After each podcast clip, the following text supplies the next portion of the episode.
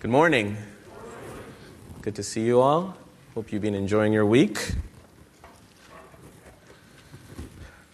For the last few, uh, for the last few weeks, we've been sort of focusing on our new mission and vision, and Pastor Kevin has been sharing, and Pastor Derek shared last week about uh, missions and uh, sort of what our church needs to do and what our church needs to be focused on in terms of fulfilling the mission of God.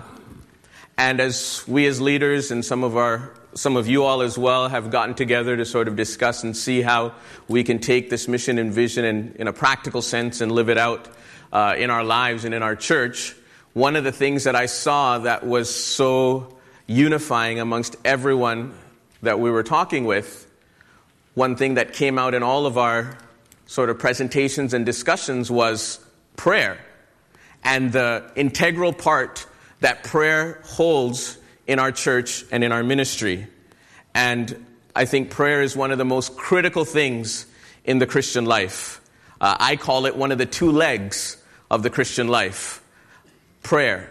We need that in order to pro- uh, progress in our Christian life. So, um, this morning, I'd just like to talk a little bit about prayer, the power of prayer, the importance of prayer, and how that can be integrated in our lives.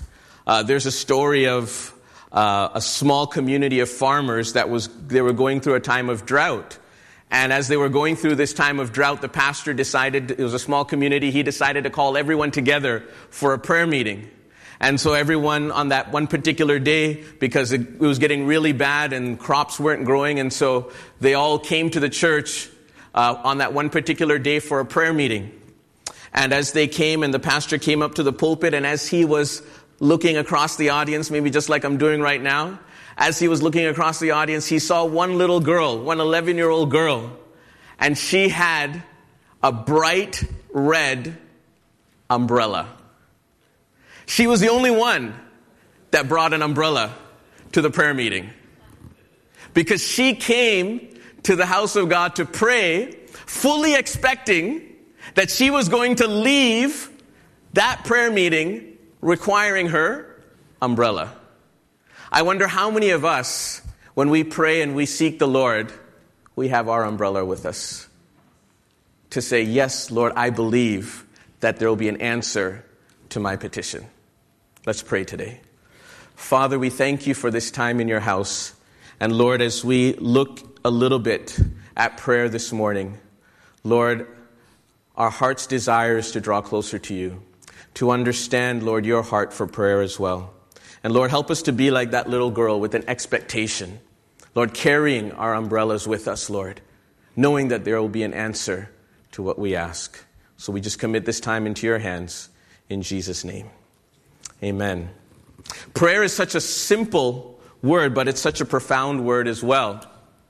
Um, Martin Luther uh, spoke about prayer, and he said, To be a Christian without prayer is no more possible than to be alive without breathing.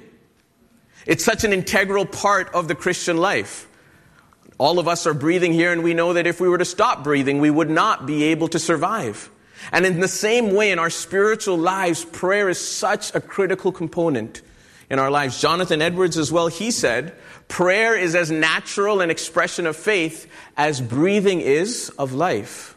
And so, if there's faith in our lives, if we believe in God, if there's an expression of faith, one aspect of that is prayer. To be able to seek God, to be able to cry out to God. And so, prayer should be a part of all of our lives. And if it isn't, I just want to encourage you this morning to make prayer a critical part of our lives. You know, when we have, uh, we're going to look at uh, the last few weeks, we are looking at different things that our church can do, and, and uh, you hear the announcements and different programs. And sometimes we think of prayer as something that we pray about a program that we're going to do, and we pray afterwards, or we thank God afterwards for it, and we associate prayer with things that we do. But Oswald Chambers, the great writer, he said that we think of prayer as a preparation for work, or as a calm after having done work, Whereas prayer is the essential work. So, yes, we do pray before a, a, meeting. We do pray before an event. We do pray before an outreach. We pray afterwards as well. We thank God. We give our expressions of gratitude towards God. But we have to really understand that prayer is not just that, but prayer as well is the essential work. And all of us, corporately, by families, and individually, have to take that work upon us to pray and seek the Lord for the blessing of our lives and our families, but also for the blessing of the church, but also for the blessing of the world, for there's so many needs that we can cry out to God for. Now, I just want to recap or cover a little bit of what we do here in the church and here at Unionville Alliance. What kind of ministries or prayer ministries do we have? Number one, we have a prayer line. And in this prayer line, the email address is there. If you have a petition, if you have a request, you can email that. Uh, you can send an email to that address, and there'll be people that will pray for you. Or if you want to be part of that team that actually prays, you can also join our, our, our, prayer team that seeks the Lord, that receives these prayer updates so that we can pray one for another. We can support one another in prayer. Now, you might not know this, but on Sunday morning, like today, we had a time of prayer in the prayer room. Yes, we have a prayer room, right? It's in the back there, right? And there's a prayer room that we can gather, that we gather together on Sunday mornings and we pray for the service. We pray that God would undertake, that, that the people that come would be blessed. So maybe you want to be part of that. 9.30 in the morning in the prayer room. You can see Cheryl, who prayed this morning, right? And, and join a team of people that cries out to God and prays before each service. We also have a prayer team that prays after the service. Now, let me say, I know people are intimidated by coming up to the front right? What will they think of me? If I come to the front, everyone's going to think I have some big problem, right? And, and so we have people that pray here after each service, but sometimes people are intimidated. People are scared. I don't want to go up and pray. But if we understand the power of prayer, if we understand what prayer actually does in our lives, I believe we won't be intimidated, that we will come forward and ask for prayer. Don't worry, these people are here. They're not going to, you know, put a Facebook status up and say, hey, look what I prayed for today. Don't worry about that. That's not going to happen. They keep things confidential, right? But I want to encourage you when you come to the house of God, maybe you came today and you're burdened. Maybe there's something upon your heart that you're asking God for, a sickness, a problem at your workplace, a problem in the family, whatever it might be. After the service, you can come here and you can receive prayer from one of our prayer team members and they'll pray for you. The Bible also says that for those that are sick, they can call for the elders of the church and they will anoint with oil and pray over them. And the prayer of the righteous will be very effectual. And so I want to encourage you, maybe you're going through a sickness or something and you'd like one of the elders in our church. We have our elders board and they're uh, here and around and they're walking around greeting people and talking to people and they would be happy to pray with you as well.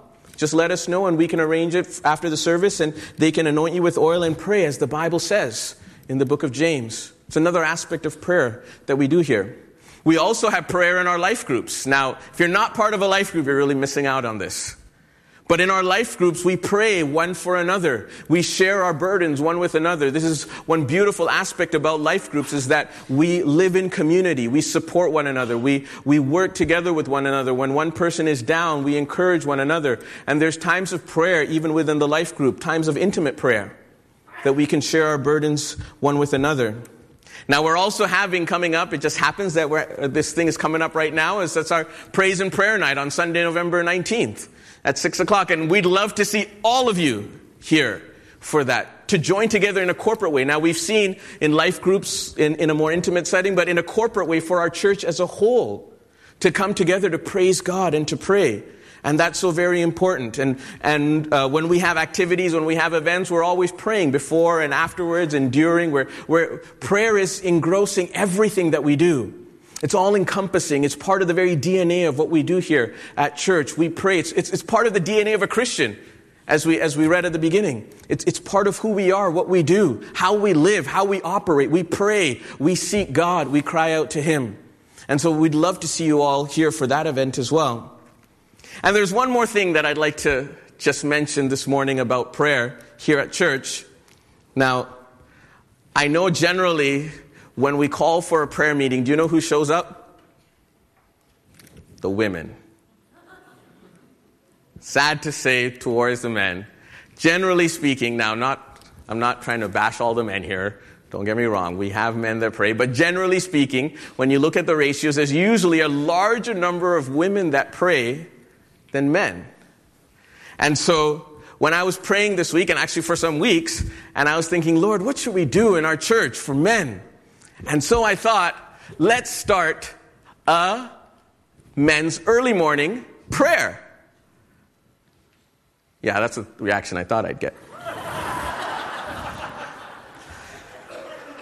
So, anyways, I'm going to let that simmer a little bit, let you think about that a little bit. But after the service today, out in the lobby, there's a sign up there. I'm not saying you're committed, I just want to know what time is good for you. So I'm thinking one of the weekdays, early in the morning, 5:30, 6, 6:30, 7. Let me know what time works for you, and then I'll pick a time, and then we'll make another announcement later on and see. And maybe it's a time that you can swing by here, spend a little bit of time in prayer, and then go off to work, right? And seek the Lord in prayer right? And uh, Martin Luther, I skipped over that quote. Martin Luther said, I have so much to do that I spend the first three hours in prayer. He had so much work that he had to do that it was so critical for him to do what? Spend three hours in prayer every morning. Because he had to do that first before doing something else. And so I just want to encourage all the men here right? And, and the reason this happened was in, in our district, we were doing something called the, the Nehemiah Prayer Wall, which the district was building a, a team of people that would pray around all of our churches. And so I thought, who can I recruit for this? And so I sent out some emails and everything, and some people replied yes, and some people replied, sorry, we won't be able to at this time. And uh, finally, when I had all these names together and I submitted it to the district, I found out that all of those names were women. And so I said, Lord, we need to do something for our men, right? We need to do something for our men because when men pray in the church, when all of us pray in the church, that's when revival starts. When we are, when we are known as a praying church, then change starts to happen in our lives. So, men, remember, after the service, go out there and sign up or send me an email. Let me know, okay? I'm expecting floods of emails, and, you know, I, I'm expecting that sign up sheet to be completely full all right? So please do that, okay? But of course, one of our, our, our, greatest, our greatest example in all of this is Jesus, because he was a man of prayer. And we see about Jesus that he rose up early in the morning to pray, right? Prayer was such an important part of Jesus' life, he made it a priority as well to get up early in the morning and seek the face of the Lord. He often went to lonely places to pray because of the busyness of his life and people were always coming to him wanting healings and miracles and all these sort of things. And so Jesus went out to lonely places so he could have some time of, of solitude to pray. He would sometimes even pray all night.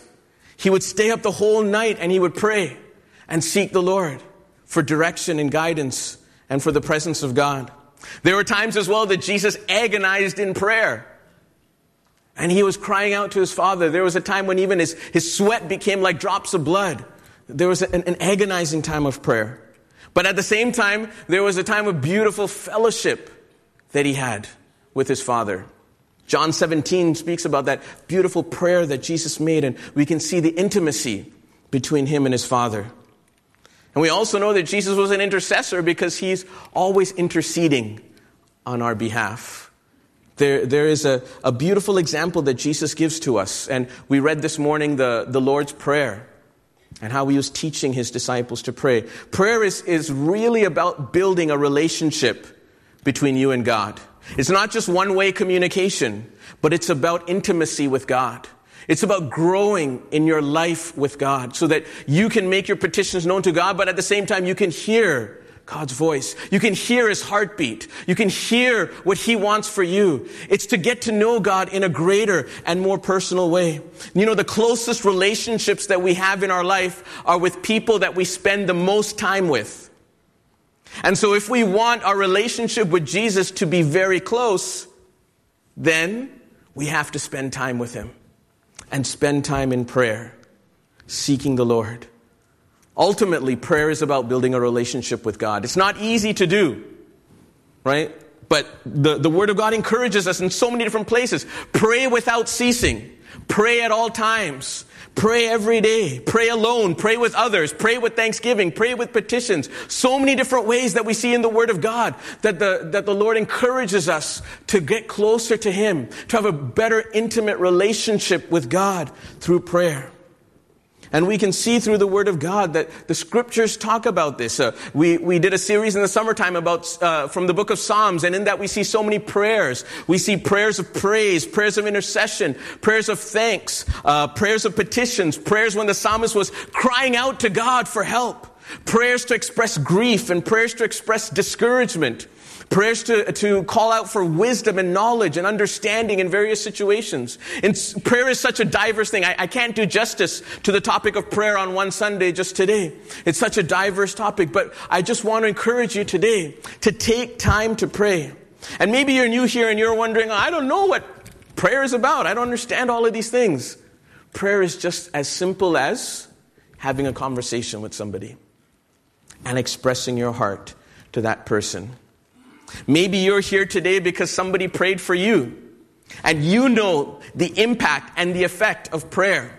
I'm here today because my parents prayed for me and my mom is still praying for me. And I know early in the morning she would come into my room, me and my brother, we shared a room, and she would come early in the morning at four o'clock in the morning and she would come and she'd be praying by our bedside. And I would get up and say, Oh, it's just you. All right, go back to sleep. But prayer changes things. And maybe you're here today because prayer has affected your life. Martyn Lloyd-Jones said, Everything we do in the Christian life is easier than prayer.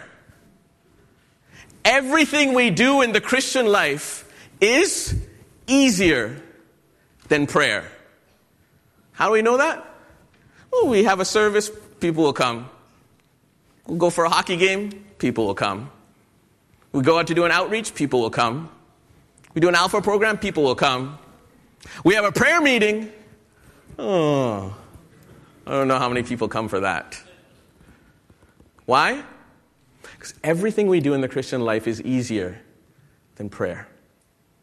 Prayer is such a difficult thing, but at the same time, such an easy thing when we develop that relationship with God right? Maybe there's some people that you know that you just dread talking to them. It's like, oh, I gotta call this person. Oh, I can't believe it. Oh, I just want this conversation to end. But then there's other people that you look forward to talking with. You're just eager to wait for the next opportunity that you can speak with them. And that's what prayer should be. I want to share a testimony with you. It's from the Open Doors organization. And uh, they minister to the persecuted church and uh, they were sharing a testimony of a, of a pastor in Vietnam named Pastor Ha in his church. And uh, his church grew from 29 people to over 5,000 people in just a few years during the communist regime in the late 1970s. And he was asked the secret of his phenomenal church growth. And Pastor Ha replied, I have a very simple theology. When you have problems, guess what? Well, we're talking about prayer, right? When you have problems, pray. When you have more problems, pray more. Every morning, this church had a well attended prayer meeting at 6 a.m. Every morning, 6 a.m. And the church grew and grew. Although they were constantly living under pressure, there was one scripture text chosen for the wall on their sanctuary, and it was, In everything, give thanks. And yet, after years of imprisonment, Pastor Ha said, when I had my freedom, I worked with prayer sometimes in the background. In prison, I discovered that prayer is everything. It's like the pilot using a checklist before he takes off. If he skips the first item, many lives might be in danger. The first item on our checklist should always be prayer. If we skip it, the whole mission is in jeopardy. So we spent five weeks talking about our mission and vision and all these important things that are great. But if we skip prayer, the whole mission is in jeopardy. Jesus gave us the Great Commission to go out and preach the gospel and share the good news of Jesus Christ. But if we skip over prayer, oh, that takes too much time. Oh, I can't be bothered with it. Oh, it's too much. When we're putting the whole mission in jeopardy. Another Vietnamese pastor, Pastor Quan also spent over six years in prison. And this is what he said about prayer. In my work, I was so busy I had no time to pray. But in prison, I was thankful to God that He gave me time for prayer. I had about six hours of prayer every day. I had time to recall every member of my congregation to pray for them. Before that, although I served the church, I didn't have enough time to pray for them. I learned about the real presence of God in prayer there. When you kneel down and pray wholeheartedly with the Lord, you feel His answer right there. Dear people of God, prayer is such an important thing. I cannot emphasize to you how much prayer is a critical element in our lives. And maybe as, as we're talking about prayer this morning, you're feeling, oh, I'm really failing in my prayer life. Don't lose heart. God is with us, and the Lord is going to help us. But let's make a decision today and tell the Lord, Lord, I need to make a real change in my life. I need to move prayer from down here on my checklist all the way to number one on my checklist. I need to make, I need to make time for prayer. I need to put that first in my life. And I just want to share with you from a parable today. It's called the parable of the unjust judge and the persistent widow. You might have uh, read this parable before. It's from Luke chapter 18. And the essence of the parable is to teach us to pray always and not to faint, to persist in prayer. But what I want to also do this morning is to show a little compare and contrast between the unjust judge and God. A contrast between the, the lesser and the greater to show that if the widow finally got her prayer answered, how much more will God answer our prayers? And by looking at some of these contrasts, what I want, want us to really see is not so much the persistence in prayer, but more to see the nature of God when we pray. To see the character of God when we cry out to Him. To see how God wants to respond to our prayers just to understand his nature and character.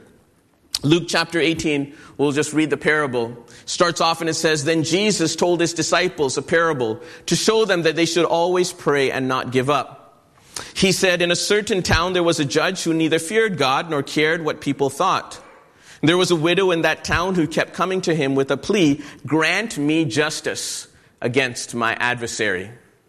For some time he refused, but finally he said to himself, Even though I don't fear God or care for what people think, yet because this widow keeps bothering me, I will see that she gets justice, so that she won't eventually come and attack me.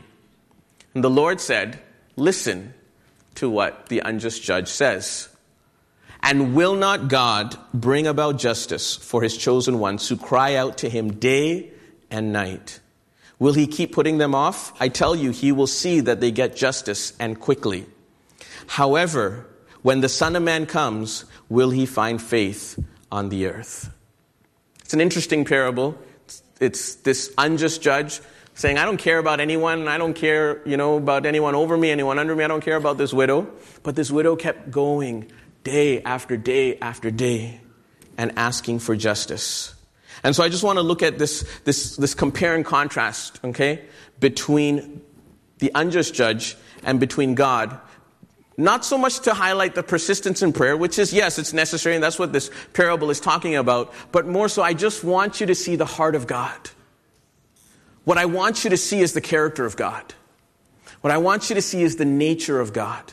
And by understanding that character and nature, the love of God, the patience of God, the compassion of God, by understanding who God is, it will give us boldness to come before Him. It'll give us that freedom and liberty to say, Yes, thank you that I can come to you and pray. So, number one, the widow was a stranger to the judge, but we are God's chosen people. The widow was a stranger. She had no relationship at all with the judge.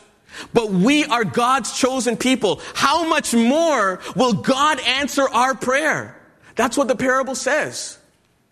So if, if the unjust judge did this for the widow, how much more will God do it for us? 1 Peter 2, verse 9 and 10 says, But you are a chosen people, a royal priesthood, a holy nation, God's special possession. See the relationship that God has with us. See the value that God puts on our life. See how precious we are to God.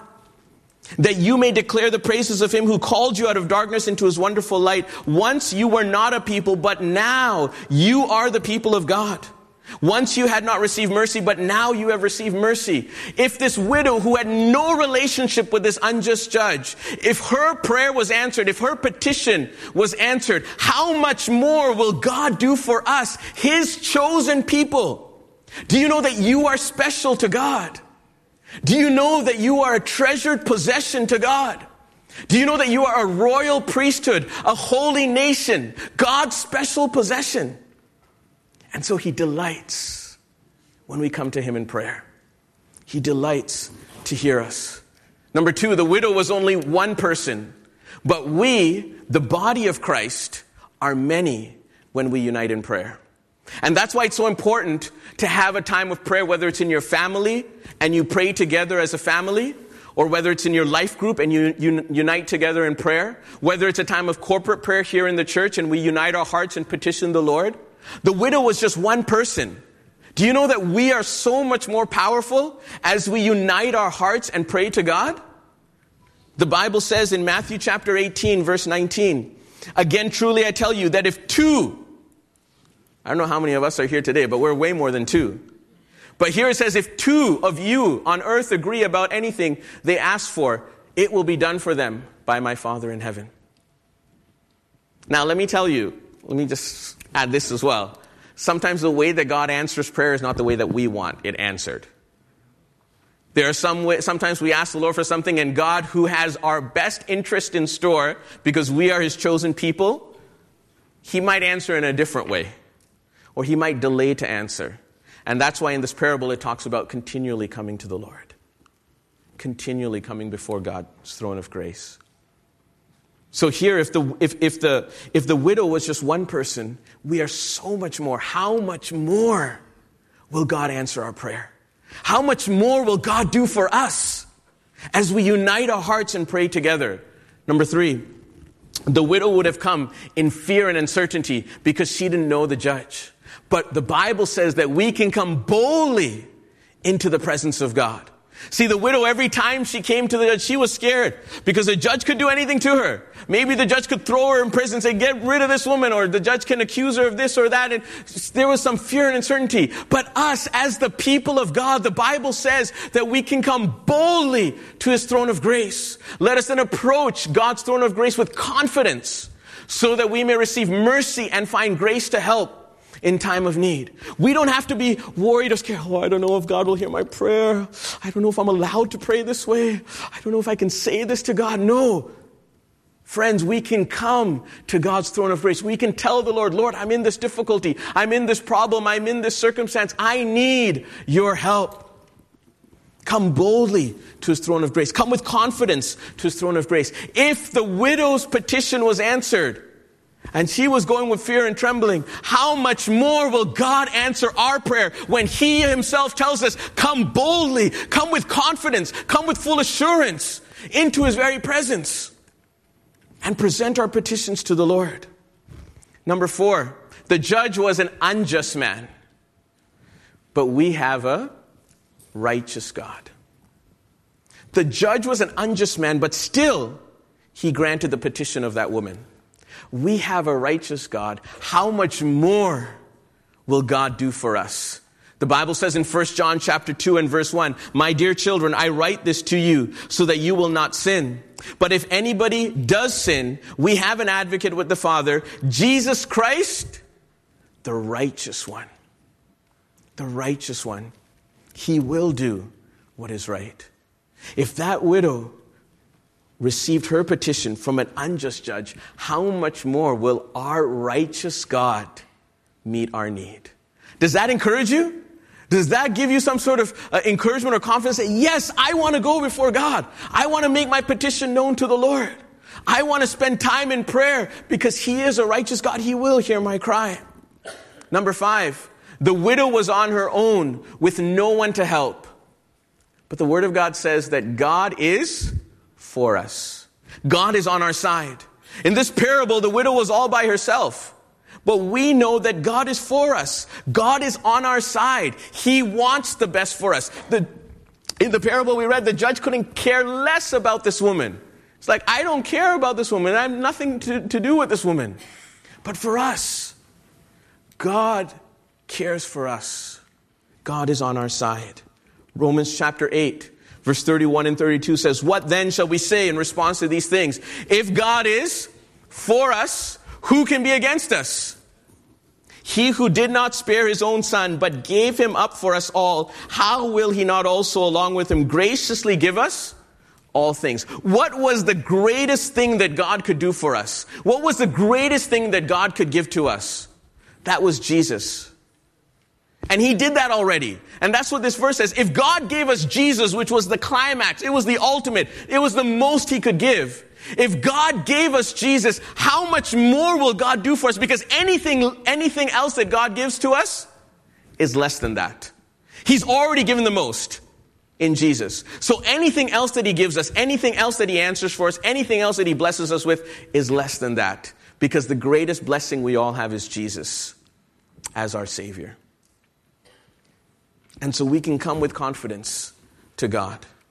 Number six, the widow was pleading her own case, but we have an advocate interceding for us. Isn't that so much better? You know, sometimes in our, in our situations, we don't know how we should pray, the Bible says, but the Spirit itself intercedes for us. Sometimes we don't know, you know, a person in a courtroom, they don't really know how they should defend themselves, what they should say, and so that's why they have a trained lawyer that's there, an advocate that's there and speaking on their behalf, and, and so that, because otherwise the person is scared and the person doesn't know what to do and all these emotions they're facing. And so in our time of need, when we're going through a sickness, a problem, a, a family difficulty, or whatever we might be going through, and we don't know really how we should pray, we don't know how we should talk to God, and we're just maybe so much emotions are there, and so much anxiety and pain, and all sorts of things that we're feeling and going through. One thing we know Jesus is interceding for us. Romans 8, verse 34. Who then is the one who condemns no one. Christ Jesus, who died, more than that, who was raised to life, is at the right hand of God and is also interceding for us. Now tell me, if Jesus is interceding for us, who else better could do that job? Nobody. This is the confidence that we have. Friends, if the widow had her, answer, her prayer answered, how much more will God do for us? Can you see the nature and character of God through these examples? Can you see how God loves to be on our side? How God loves to defend us. How God loves when we come to Him. This is what I, I hope that you'll understand from these, these uh, contrasts. I'm not done yet, but I hope that you'd understand from these contrasts the nature of God, the character of God how he just with open arms embraces and says, My child, pray, come, let's fellowship. Because remember, I said prayer is not so much of just one way communication. I was just talking about, Lord, I need this, this. It's not like a, it's not like a shopping list. I need this, give me some of this, get me this from mile two, and get me this from mile three, and get me this tomorrow. No, it's communion with God. It's building a relationship with Him. The, mo- the closest people you have in your life are the people you spend the most amount of time with. And so let's spend time with Jesus. Number seven. I'm not telling you how many there are. Number seven. So, so hold on.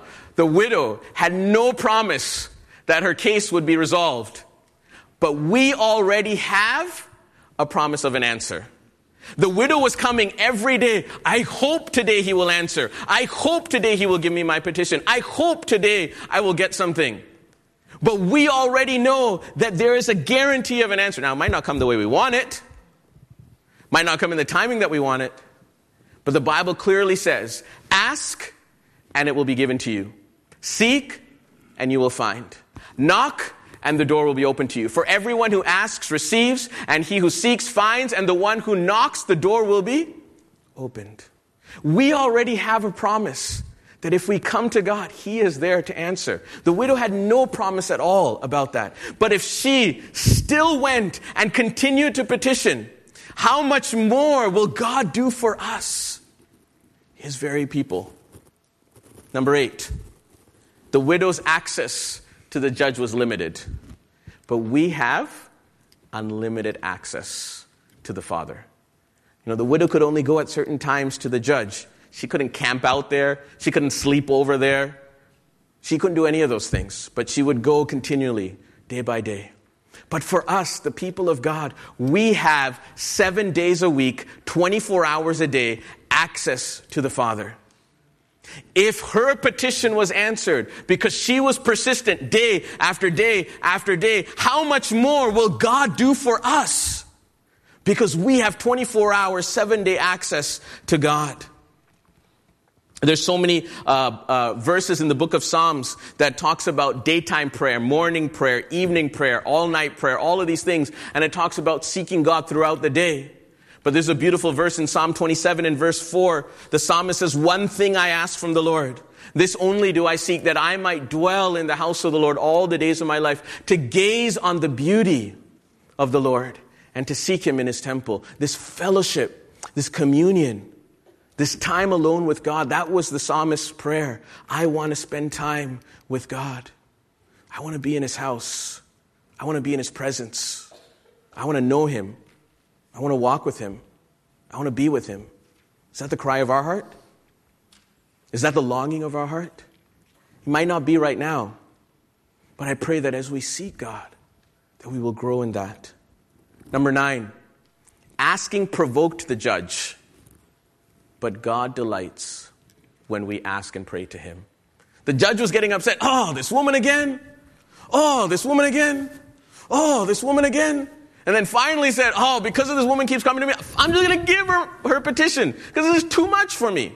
And he was provoked to answer. Our God is totally different. He loves it when we come to Him. Oh, it's you again? Oh, wonderful. Oh, it's you again? Amazing. Didn't I hear you this morning? That's okay. Come back again right now. God loves it when we can fellowship with Him. God loves it when we come and pray to Him. God delights when we come to Him in prayer. Hebrews chapter 11, verse 6 says, And without faith, it's impossible to please God. But when we come to Him in prayer, we're coming in faith.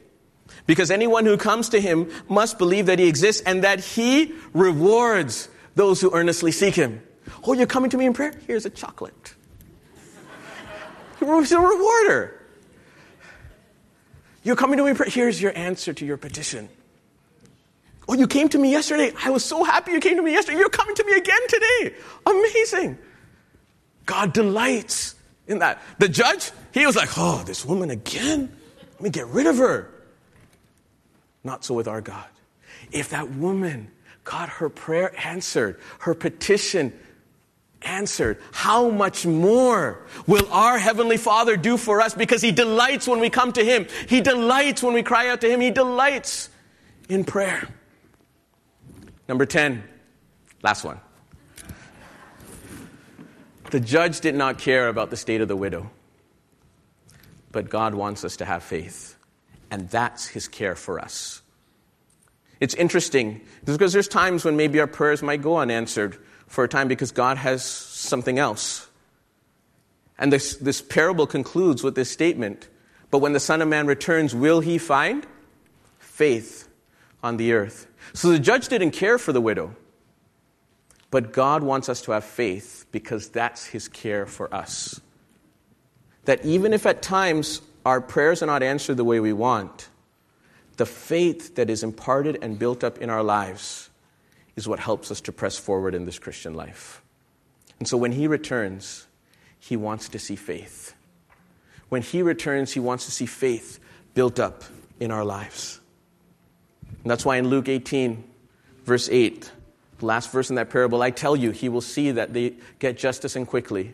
However, when the Son of Man comes, will he find faith on the earth? Even more important, let me say, than our prayers being answered or God doing something for us is that He finds us full of faith. He finds that our relationship with Him is built up and growing closer and closer. Even if at times we might not see the answer that we want because He has our best interest in mind, there's still a, an intimacy there with God. God wants us to be full of faith. I'm just going to close with a story about this man named John Hyde. He felt a strong, uh, John Hyde, he felt a, a strong calling upon his life to be a missionary. And he spent many hours learning and uh, in preparation to be a missionary, actually to India. And in 1892, he went to India as a missionary. And um, he had a burden for prayer. Later on, he was known as Praying Hyde. That was his name, because he was a man of prayer. And he would feel the burden to pray. I'll read you a quote by him. He said, I have felt led to pray for others this winter as never before. I never before knew what it was to work all day and then pray all night before God for another. In college or at parties at home, I used to keep such hours for myself or pleasure. And can I not do as much for God and souls? So he realized that there were times when he wasted the nights away. But he said, Now I'm using that time to pray.